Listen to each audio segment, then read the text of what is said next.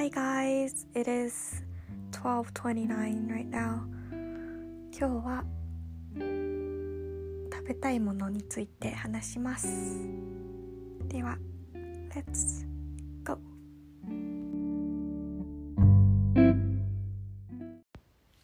はい、今日はエキゾチックフルーツについて話します。この間、週末に白いいちごを買いました。で味は甘かったですね。なんかミルキーな感じでした。でも甘さは普通の方が好きだったかなと思いますのでこれからは普通の赤いいちごを食べたいです。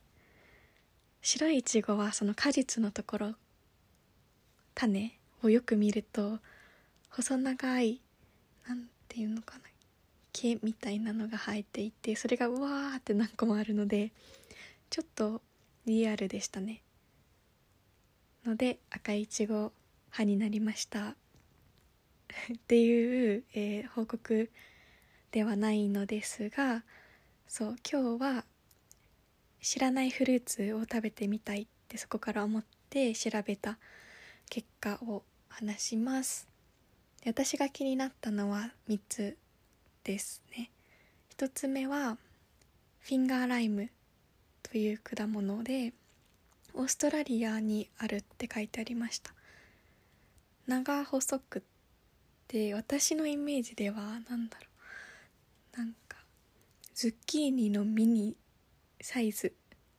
6分の1ぐらいにしたサイズで中身はグレープフルーツの一粒の半分ぐらいの大きさのものがたくさんブワーって詰まっているイメージです。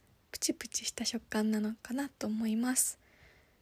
で酸っぱいのかな。名前も見た目もちょっとまあ馴染みのあるものだったので気になりました。2つ目はウッドアップル。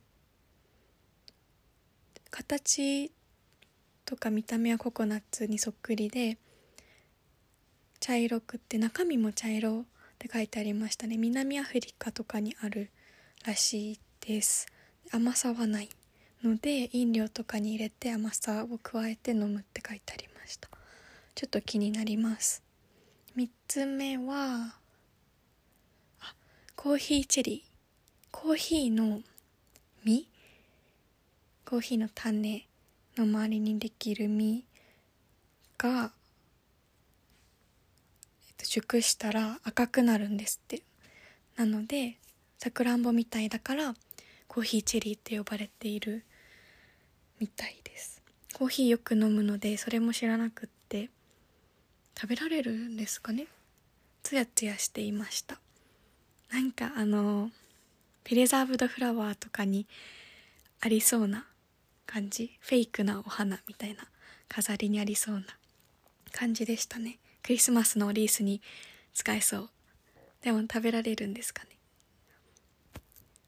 はい。まだまだでも世界にいっぱいフルーツとか知らないお野菜とかあるらしいので、まあ、旅行行った時とか食べてみたいなって思うのともしナチュラルスーパーとかに売ってたら買ってみたいと思いました、